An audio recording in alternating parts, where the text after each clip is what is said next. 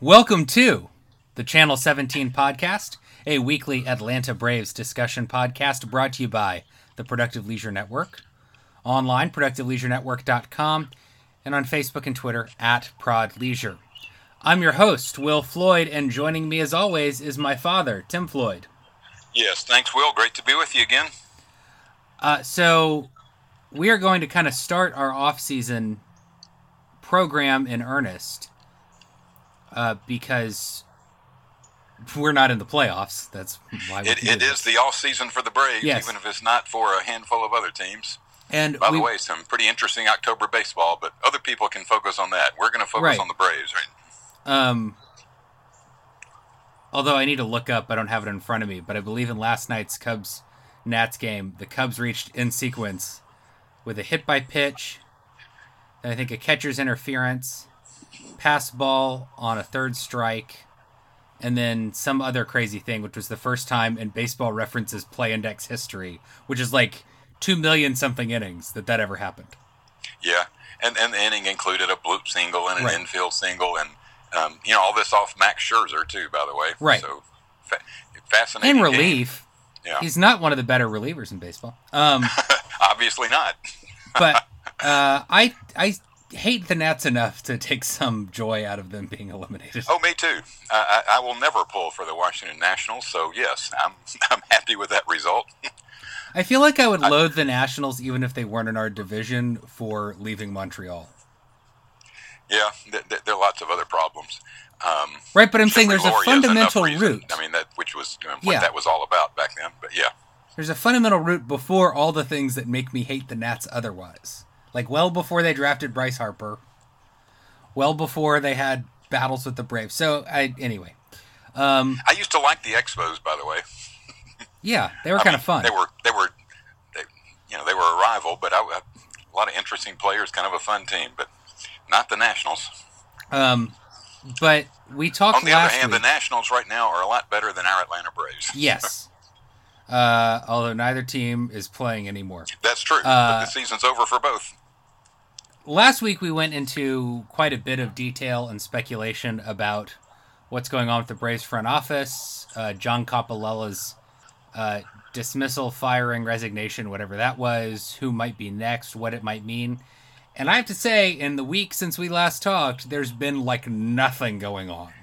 Yeah, there's we, been we engaged in a fair amount of speculation a week ago. If we said anything more today, it would just be even more speculation. There's really much news coming out.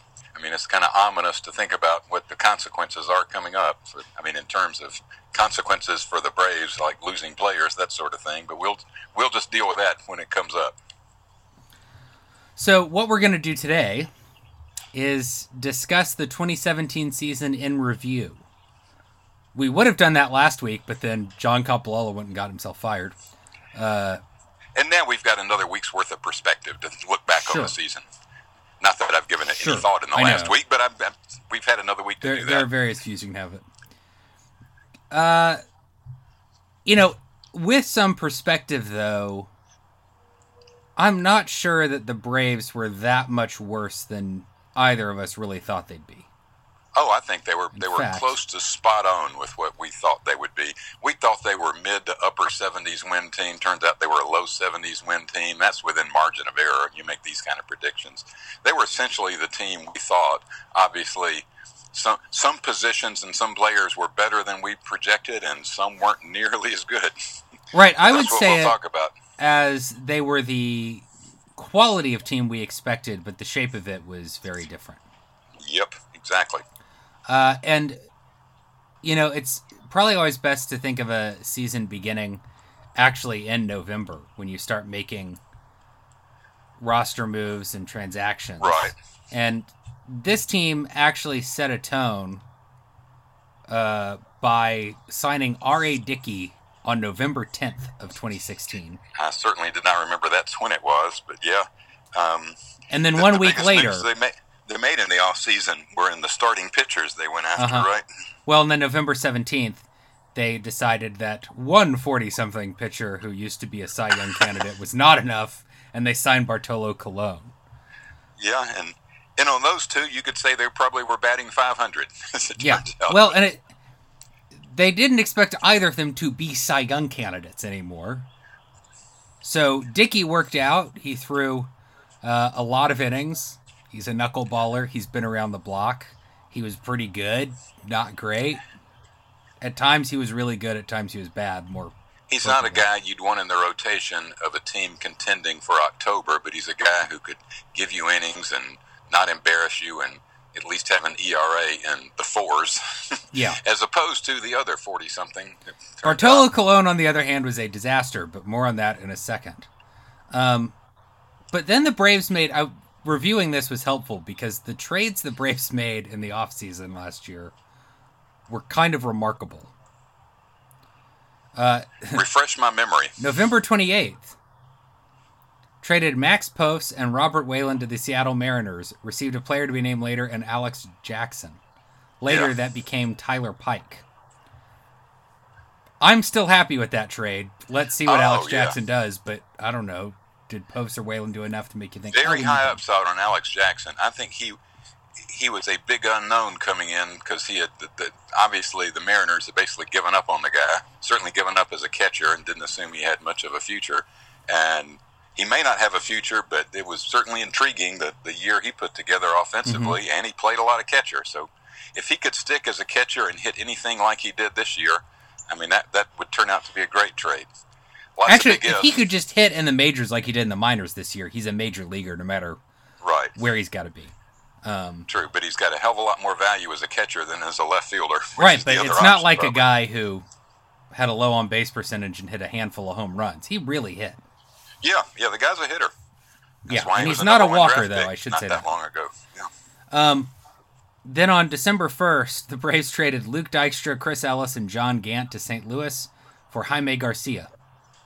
Yeah. Did you remember any of the guys that were traded for Jaime No, Garcia? I, I knew I, th- there were lots of people that, that they got rid of in the last off season. I didn't remember particularly any player went for any other player. So those obviously nobody the Braves really cared about for the future. For one more veteran starting pitcher whose job it was to not be terrible and pitch a fair number of innings, and that one sort of worked out. Uh, and then one that looks like it's working out even better. January 11th, 2017, traded Shea Simmons and Malik Smith to the Mariners, once again involved with them, for Thomas Burrows and Luis Gohara.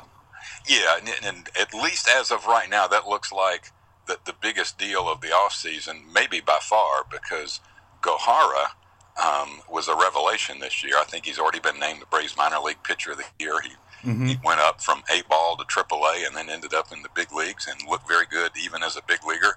Um, and as what like a 21 year old who consistently throws a fastball with his left hand in the upper 90s, um, the, the guy could be excellent.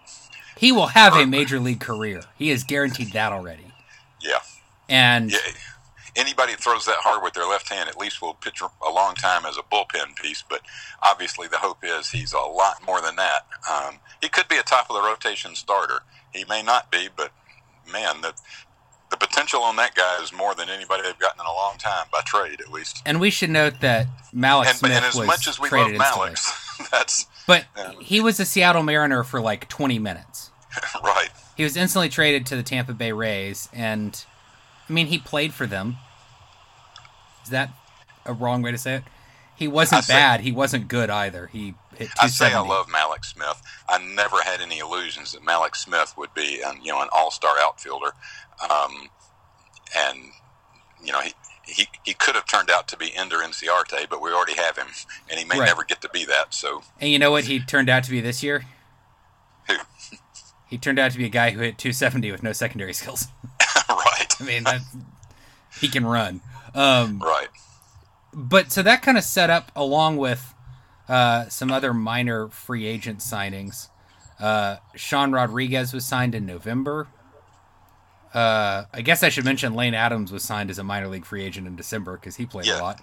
They also got No Emilio Bonifacio and Eric that one at O'Flaherty back time, on the but team. that one actually turned out pretty good too. I like how you talked over me trying to give you a conniption fit. Um, but they brought back Emilio Bonifacio and Eric O'Flaherty. And I'm actually bringing this up because to me, those are signs that you really don't want to rush this rebuild. it, th- those are signs that you don't give a damn about competing this season at all. To, to think about uh, Emilio Bonifacio not only being a major league bench option for you, but for a good chunk of the early part of the season, he was the number one bench bat. Uh, and anytime they had a pinch, needed a pinch hitter in a crucial situation, they turned to Emilio. Um, that was the most infuriating thing. Um, and you can't be, you can't possibly believe that guy could be productive in the major leagues at this point. On the other hand, he was ever very good, but when Sean Rodriguez was in a car accident, and actually the kind of car accident where it's amazing he survived and only needed shoulder surgery, the Braves were able to put together a package to go and get Brandon Phillips, which seems like a move you make to not be atrocious, right. unlike um, signing whatever Bonifacio and EOF are now.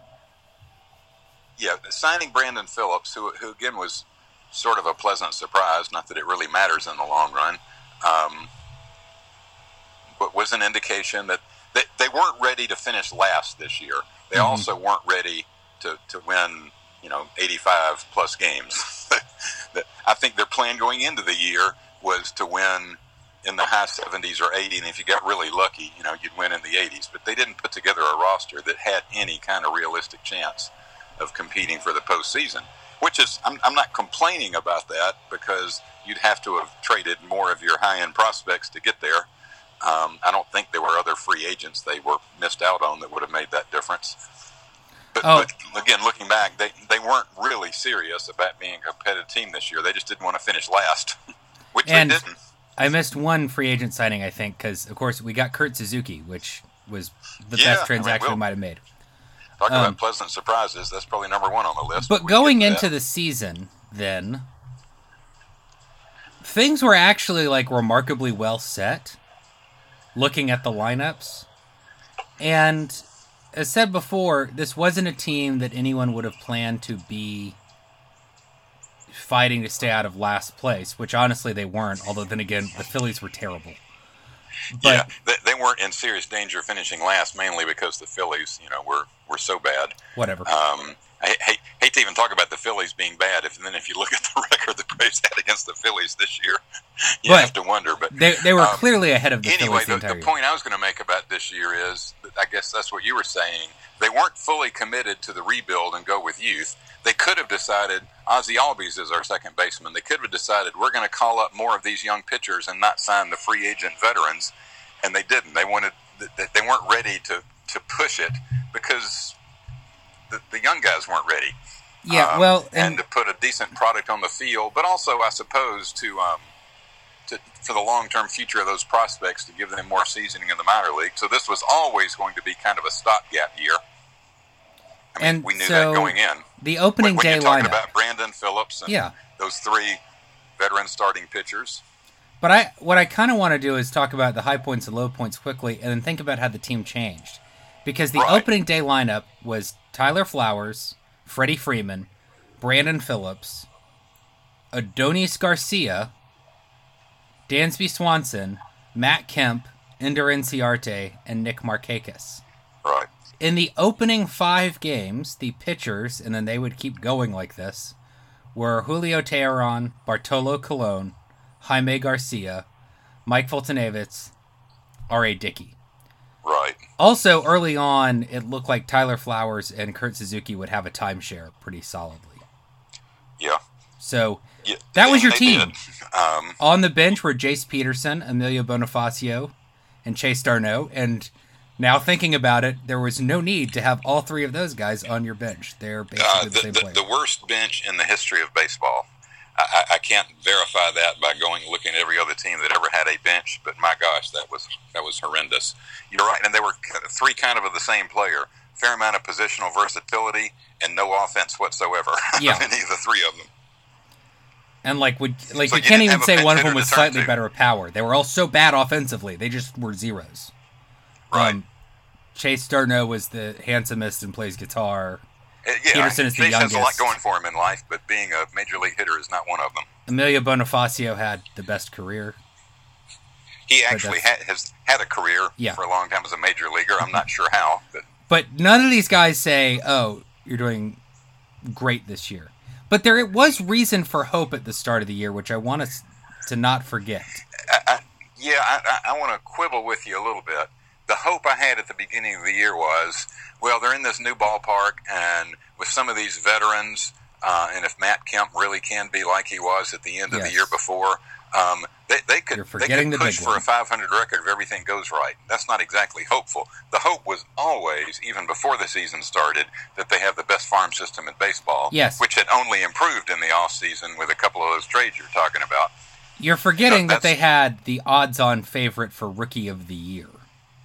Oh yes, that that that was part of the hope was that um, you know Dansby Swanson had had a fantastic August and September the year before. He was like one plate appearance shy of losing his rookie eligibility. So I, you're right. In most most votes by folks at the early, nationally um, before the season started, he was the preseason rookie of the year. That Uh, didn't work out, did it? No, I mean he hit 302 with a 361 on base and a 442 slugging in his short time in 2016. That's a great performance for a shortstop who can handle the position. man, you, take that for a season. Of course, he's Yep. rookie of the year. Now, So- th- there were there were some hell of a rookie performances this year, so that's a different question. But if, if Right. he had hit this past year as he did in August, September the year before, uh, hell, he's an all star. Yeah. But you know, the as you mentioned, the plan was probably to win in the high 70s and hope you get lucky. And you think Julio Teheran, maybe not quite a Cy Young candidate, but a very good pitcher. Folty takes a step forward. Yep. Colon and Garcia and Dickey hold the fort down for a little bit. That was the plan. You have an MVP candidate in Freddie Freeman. You have a gold glover and solid leadoff man at the top of your lineup in Ender Inciarte. The veterans don't fall apart. That was Some of this happened. the plan.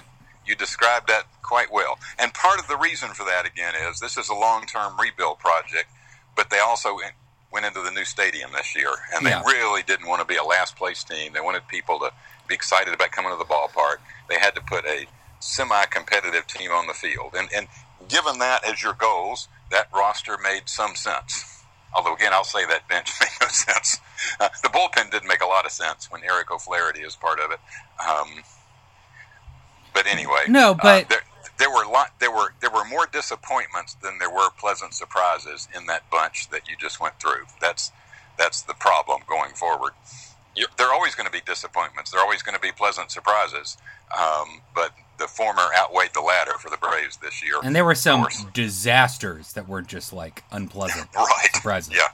Uh, but you know, when you think about the way the team performed, in the month of April they were 10 and 13. In May they were 12 and 16. They were positioned in a way to really say, okay, this this team is on track to be in the high 70s. Maybe someone gets hot, maybe something changes. And also through the opening part of the season, you knew what needed to be changed. Dansby Yeah. needed to be changed, and the rotation needed to change.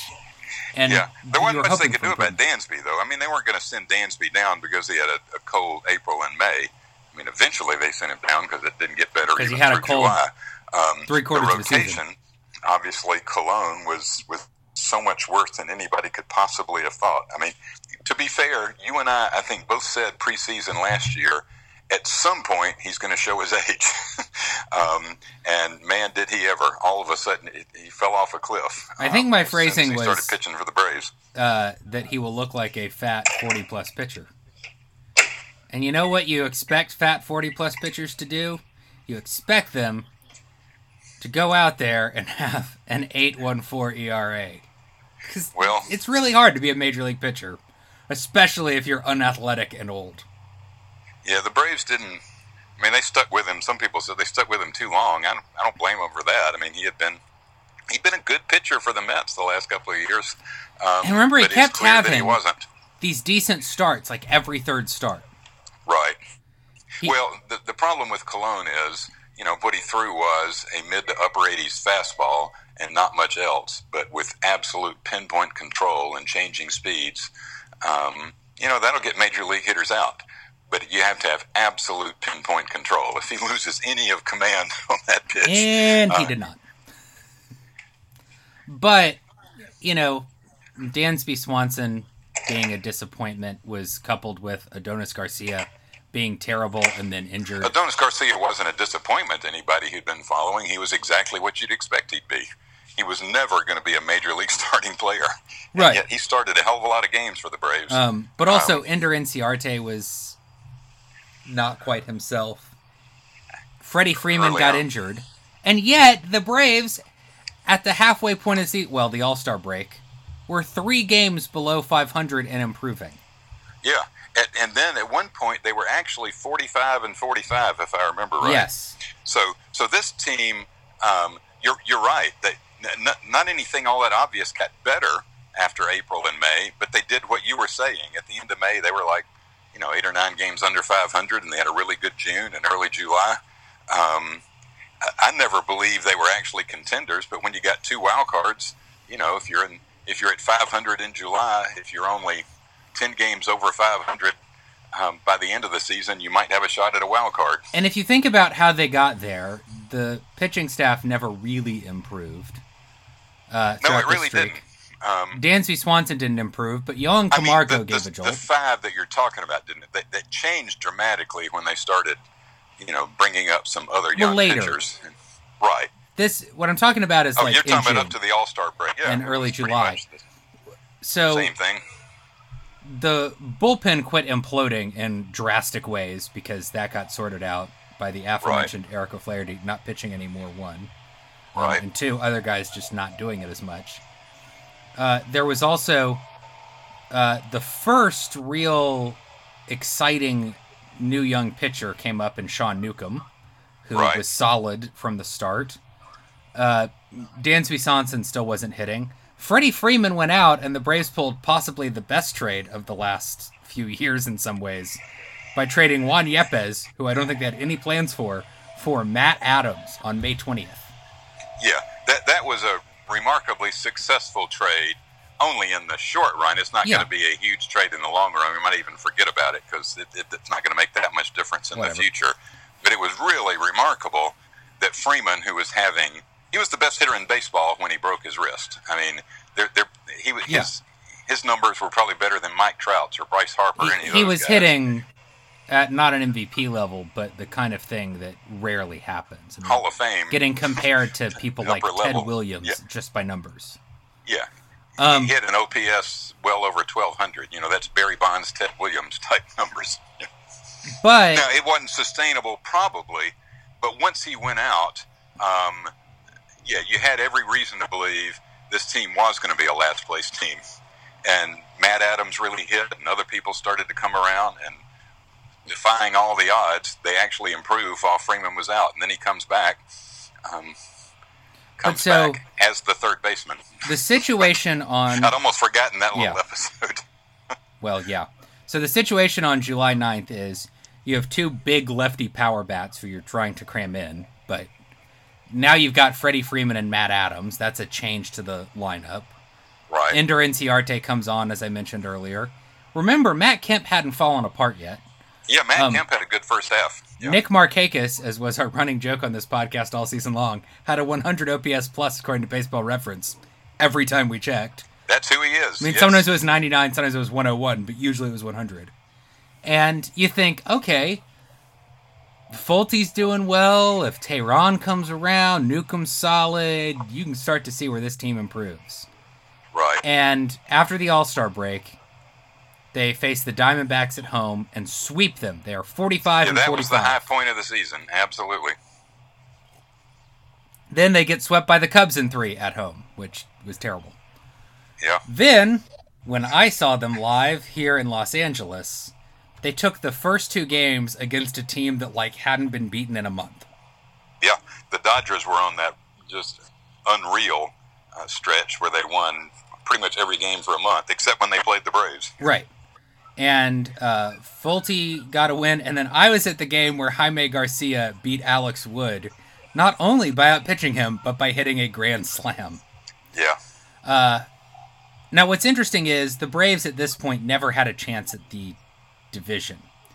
Right. On Yeah, Friday, July Nationals were playing 21st. Great. Yeah. They were 10 games back, but they were 47 and 48. They were in contention for the wild card. In fact, Jaime Garcia wasn't supposed to start that game.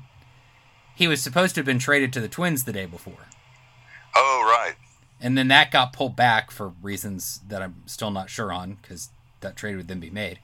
But I mean, I don't know if the high water mark was being 45 and 45 after the sweep of Arizona or like a week later. Oh, I think it might have been a week later because they're still in it. They've just beaten the best team in baseball two in a row.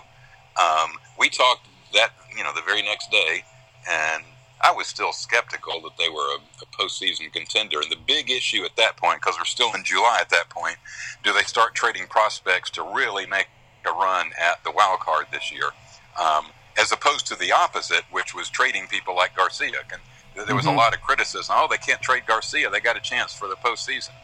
Um, and then they had a week until the trade deadline and proved in that week they should not trade prospects. Yeah.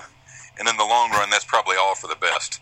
Yeah. you feel pretty sick right now if they traded away two or three of their oh, top yeah. 10 prospects uh, for somebody just to try to win in August and September because it wasn't going to happen anyway. Because, again, on July 21st, they were 47 and 48. On August 1st, they were 48 and 57. This thing was done. That, yeah, that took care of that. That, yeah. It didn't get better. They got worse. I mean, they, they didn't completely fall apart, but they had a pretty lousy August and September also. But they did trade Jaime Garcia um, after the non waiver deadline. They ended up trading Brandon Phillips. We do not need to talk about who they got back. Wasn't that kind of a thing? I didn't remember they got anybody, but obviously. How could you forget about Huascar Ynoa? Oh, that's right. That's a great he may name. even be good, but, um, but that wasn't the point. The point right. was to to bring up young Mister Albies. But you know, this became where the Braves are going. Dansby Swanson and, and was sent down mind, for a hot Braves second. were a much more interesting team to watch in August and September, even though they weren't as good. Um, because you know we've known all along. Right now, they weren't going to win anything with that bunch of thirty-year-old and forty-year-old veterans to amount to anything. It's it's the youth we needed to see, and we did. You know, they they decided to bring up Albies. I mean, even before they got rid of Phillips, they moved Phillips just so Albies could play every day.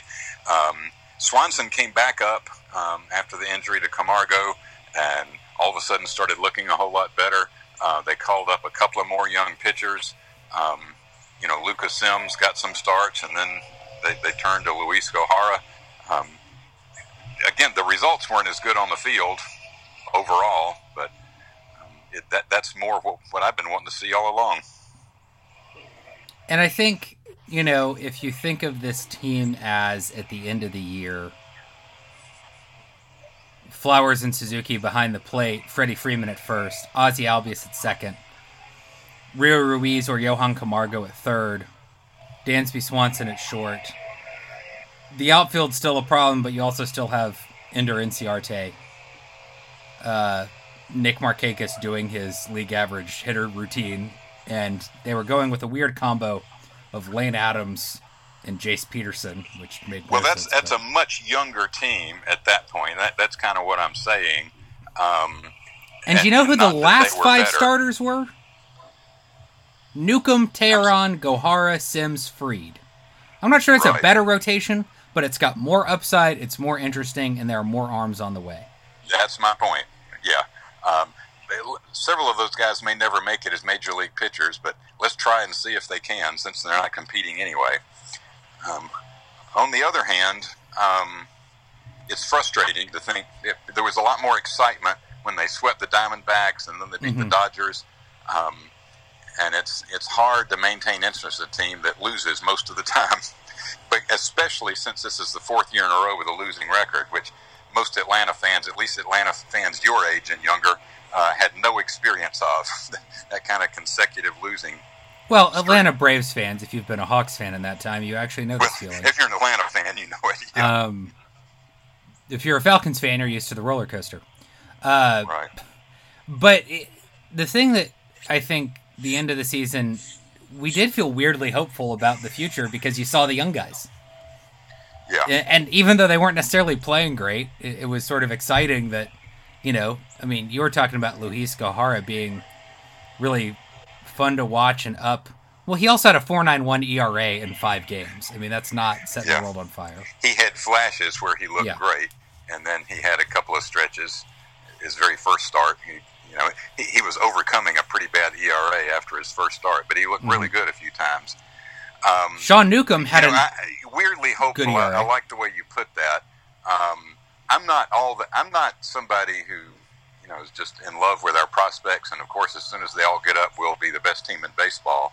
Um, I've, I've been doing this, following baseball way too long to have that kind of faith in, in young prospects, especially young pitchers. But they have so many of them that we've been hearing about for the last couple of years. Um, that's what this team's future is based on. They're not going to spend a lot of money on free agents, and even if they did, I'm not sure who's out there that would make that much difference. Um, they might trade some of these prospects for proven major leaguers. We can talk about that in a later podcast. Mm-hmm. But the, the whole point of this exercise in misery the last three years was to build up a great farm system with lots of prospects. And I'm at least open minded to see, well, maybe some of them will turn out. And if three or four of the pitchers turn out to be as good as their upside, they've got, you know, one of the best starting staffs in baseball. And if none of them do, they'll stay in last place for many years to come. So it really does come down to the pitchers. Yeah. Uh, I want to ask you a few questions, uh, kind of off the top of my head, uh, just that we have not planned, which, because if I had, I would have gotten a different thing. Well, then I'll answer off the top of my Right. head, which I'm always glad to do. Uh, who was the Braves MVP in 2017? Well, Freeman was their best player. Um, i- i- if you like that kind of intangible MVP stuff, their record was every bit as good when he was out for six weeks as it was when he was in. So that's a silly way to look at it. But if what you if what you mean is who is the Braves' play, best player, of course it was Freddie Freeman. Freddie is a he is still one of he is one of the best hitters in baseball. Um, much better than I thought he would be three years ago. He's put it to another level. Um, but you could, having said that, you could make an argument. Um, in fact, maybe their best position was catcher, vis-a-vis the rest of the year. Their- Their, dynamic duo put together an offensive season that was as good as any team's catchers in baseball. you know, Yeah. uh, that will that couldn't possibly be repeated. But that was, I think, the biggest surprise of the year. Um, that that Flowers and especially Suzuki were as good offensively as they were. Um, and if you treat them as, as one player, one position, um, they they were as they were pretty much as good as anybody in baseball, which is an odd thing to say, given, given some of the really good young catchers out there. But their numbers were great, so you could make an argument there. Yeah. A lot mean, of people love just- Inciarte. I'm included because he plays great defense and he's really good in a lot of ways. Uh, he's not a especially good offensive player. Um, if he hits 300 like he did this year with 200 hits, he's pretty valuable. He doesn't have enough secondary skills himself to really be a good top of the order guy. But great defense, you know, smart guy, great base runner, um, good guy to have on the team. I, I really like him, but he I don't I don't think of him as a team MVP type. He was their only All Star. yeah. But that's because So Freddie was those injured. are the three that would be in the running if on that. I would say Freeman, um, off the top of my head, although he did only play in 117 games. Yeah. I'm not going to give it to a position, but I do want to highlight doing this off the top of my head, just quickly looking at things. Um, so I'm not going to give averages for the two combined. Uh, together, Flowers and Suzuki had 679 plate appearances, uh, which there were enough DH and interleague and pinch hit things. That's probably more than Just a few one of those, but you know they didn't use them as pinch hitters much because Right. they, they don't like to do that with two, uh, and they didn't play any other position. But So, Flowers yeah, was in 99 that's games. Suzuki was in That's close. 81. So they they were moving around, but together, uh, in those 679 plate appearances, they managed to, and neither guy was like hitting for average. This is the least impressive stat. Right. Uh, managed to hit uh, 157 hits. They got 29 doubles, and neither guy can run. Right. Uh, 31 home runs. They knocked in 99 runners, which, if you see what the other guys on the team had for on base percentages, is a miracle.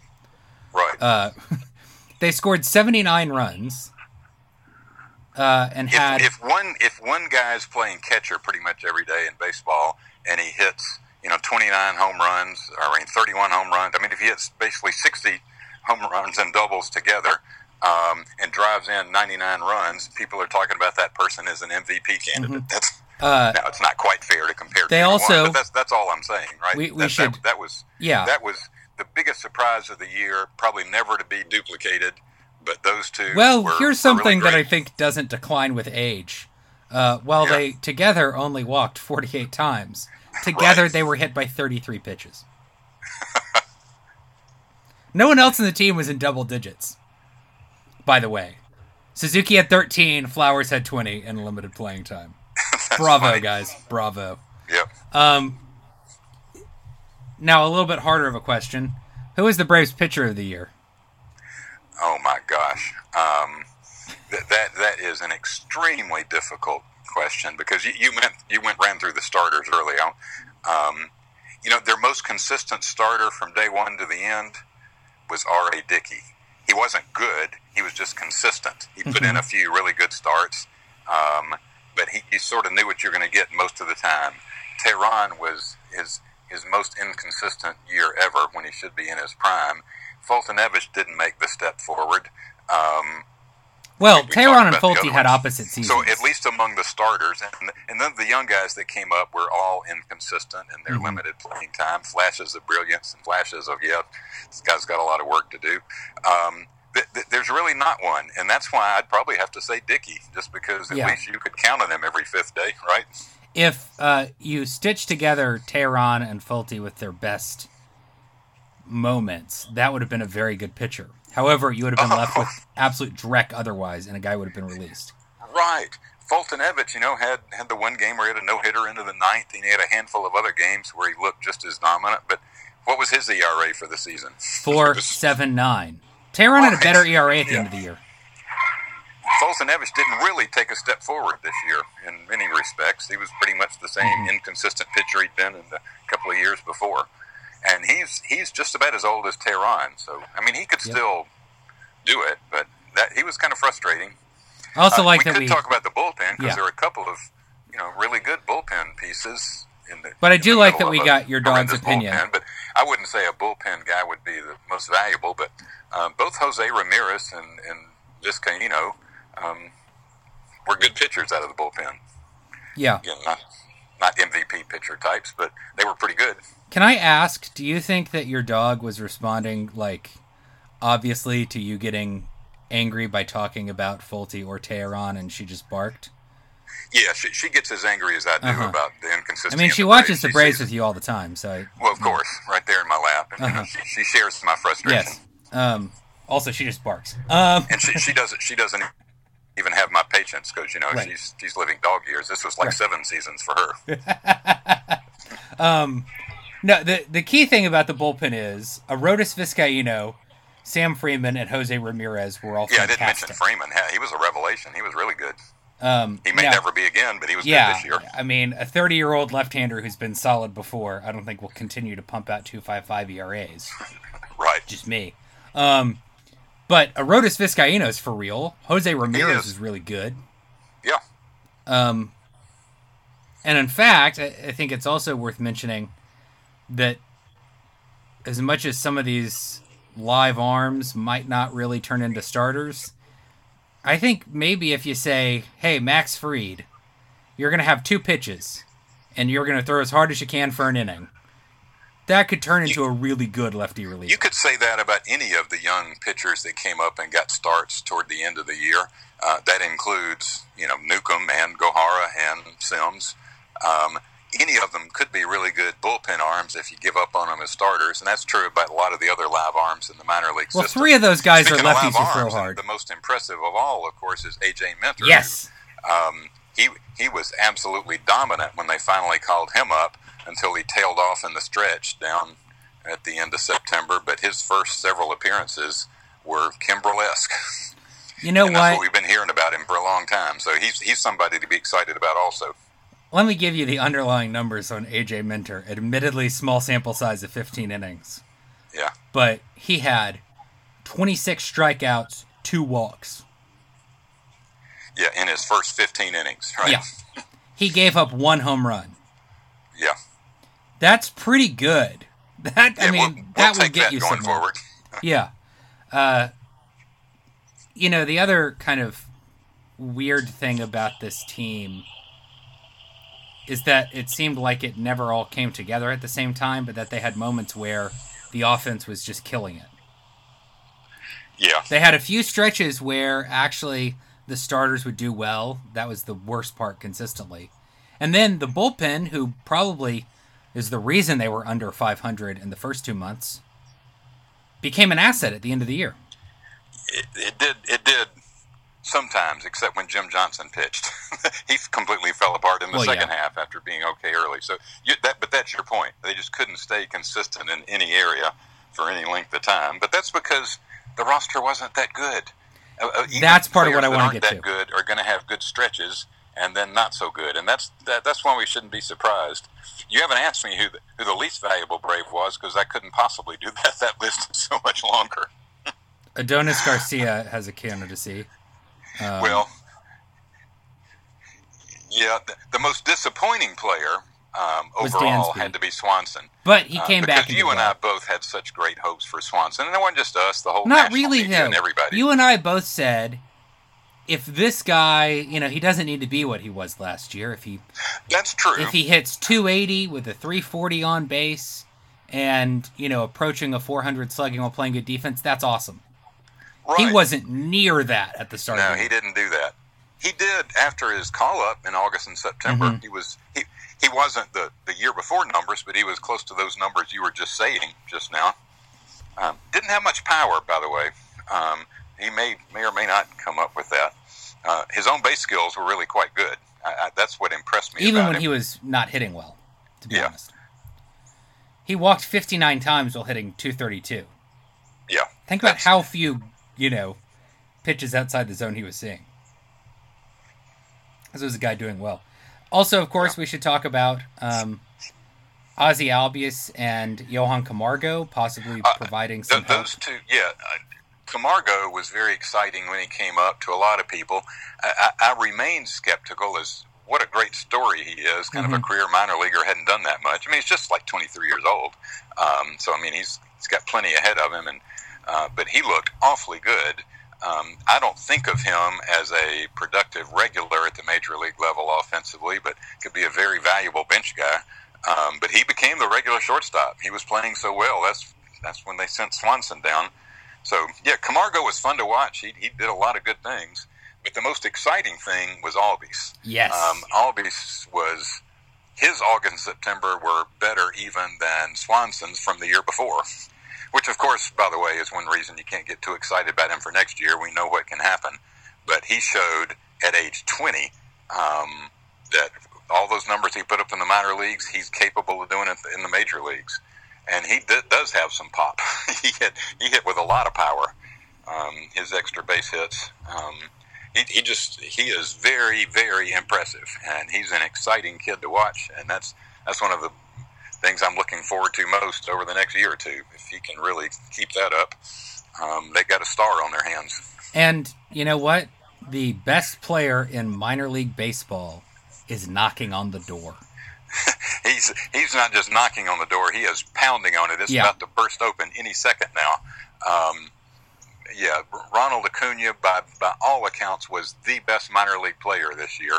Uh, most people think he's the best prospect in baseball because he was he's he's still just 19 and he went you know from A ball all the way to AAA and got better at every level. Um, there is not any doubt that of course he will have a starting job coming out of spring training next year. Um, at least I assume. I mean, I can't imagine he won't.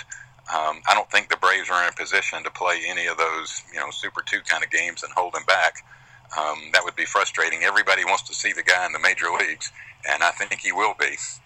Um, obviously, he hadn't seen a major league pitcher yet. So, but what he's shown so far is he's the most exciting prospect the Braves have called up in 20 years. Yeah, since Andruw Jones, probably. Almost certainly, right? Yeah. Mm-hmm. I can't think of anyone that even comes close. No. Um, I mean, it wasn't the most fun season to follow the Braves necessarily, but I think it's an improvement on the previous seasons, um, which were dire. And yeah. we can't end on a note of hope that you know the Braves are going to start with an MVP candidate at first, a Gold Glover who's a decent on base threat in center field. Yep. They're going to have um, a hopefully really solid young middle infield combination. Yep. they're bringing back Flowers and Suzuki, and hopefully they can even be seventy five percent of what they were. That, I'd take that. Yes. Uh, so there is reason to think they'll be better. I mean, the rotation is kind of still keeping. We, we can crossed. talk about that more when we look to next year. The that, that's that's a that's a more exciting, more promising lineup with Acuna in it rather than Markakis. I don't know what they do about left field. Matt Kemp is not capable of, of this anymore, and no. yet they appear to be stuck with him. So there are a couple of huge holes at third base and left field. With those remain to be dealt with in the off season, but we'll see. Um, it's the it's the pitchers that are the huge question mark. I think they're going to go with some combination of these five or six or seven young pitchers and see who can do it which to my mind is kind of fun and exciting, but it also means they might not even be as good next year as they were this year. but that's yeah. Um, but you know, however the Braves decide to shake it out, and of course, we don't know who's making decisions in their front office right now. right. Uh, Nobody's in charge at the moment. So. Yeah. Uh, but we're going to talk about it as it comes up. But our main goal over the offseason will be to talk about various Braves players, and I still have needed to talk with you, but I have an idea of where I want to start. And you might not like this because you don't actually remember this guy that well, but I want to start with Warren Spahn. Warren Spahn, of of course. Partly because I let's include Hall of Famers. card when I first started following baseball. Um, he was, I think, in his last year, like the first year ever followed. But I looked at the numbers on the back of the card, and even then, is like an eight-year-old, nine-year-old. Wow, what a great pitcher. So I would be delighted to talk about Mr. Spahn. Uh, he was not ever an Atlanta Brave, but he was on right. the 65 team in Milwaukee. So he came very close. Uh, yeah. But, you know, the idea of talking about these players, we did seasons last time. But part of what gets me excited is this sense of, well, what can you expect from someone going forward? And we're going to talk about some Hall of Famers we should talk about the Braves of, Hall of, of which the Braves have, you know, more than their share. They've yes. had some great players um, since they've been the Atlanta Braves. We're also going to talk about so yeah, we're going to talk about some disappointments, some shockers, some guys that I think mean a lot to the franchise for a variety of ways, but aren't, you know, that caliber. They aren't even the Hall of Very Good, but. Uh, that's what we're going to try and do throughout the off season, and hopefully, I will actually have a plan well, within a week. That sounds fun. Yeah. Uh, but whatever happens with the Braves, and my guess is right after the World Series, a lot is going to happen with the Braves. Right. But we'll see. Uh, we will talk about it right here on the Channel 17 podcast. Uh, brought to you by the Productive Leisure Network. You can listen to every single Channel 17 podcast, including all of those seasons in review from last off season, at our website, productiveleisurenetwork.com, and on iTunes and Stitcher. And if you're listening to us on either of those platforms, please subscribe to this podcast, leave a rating, and leave a review, because those are the ways you can help us to get onto charts and be heard by brand new listeners. You can also help us out a bit more directly by going to our Patreon page and becoming one of our patrons by giving a small monthly contribution that helps us continue to do this and hopefully expand in the future. So go to patreon.com slash productive leisure and become one of our patrons today. You can also Follow us for updates on everything to do with the Productive Leisure Network on Facebook and Twitter at Prod Leisure. Thanks for listening and see you next week.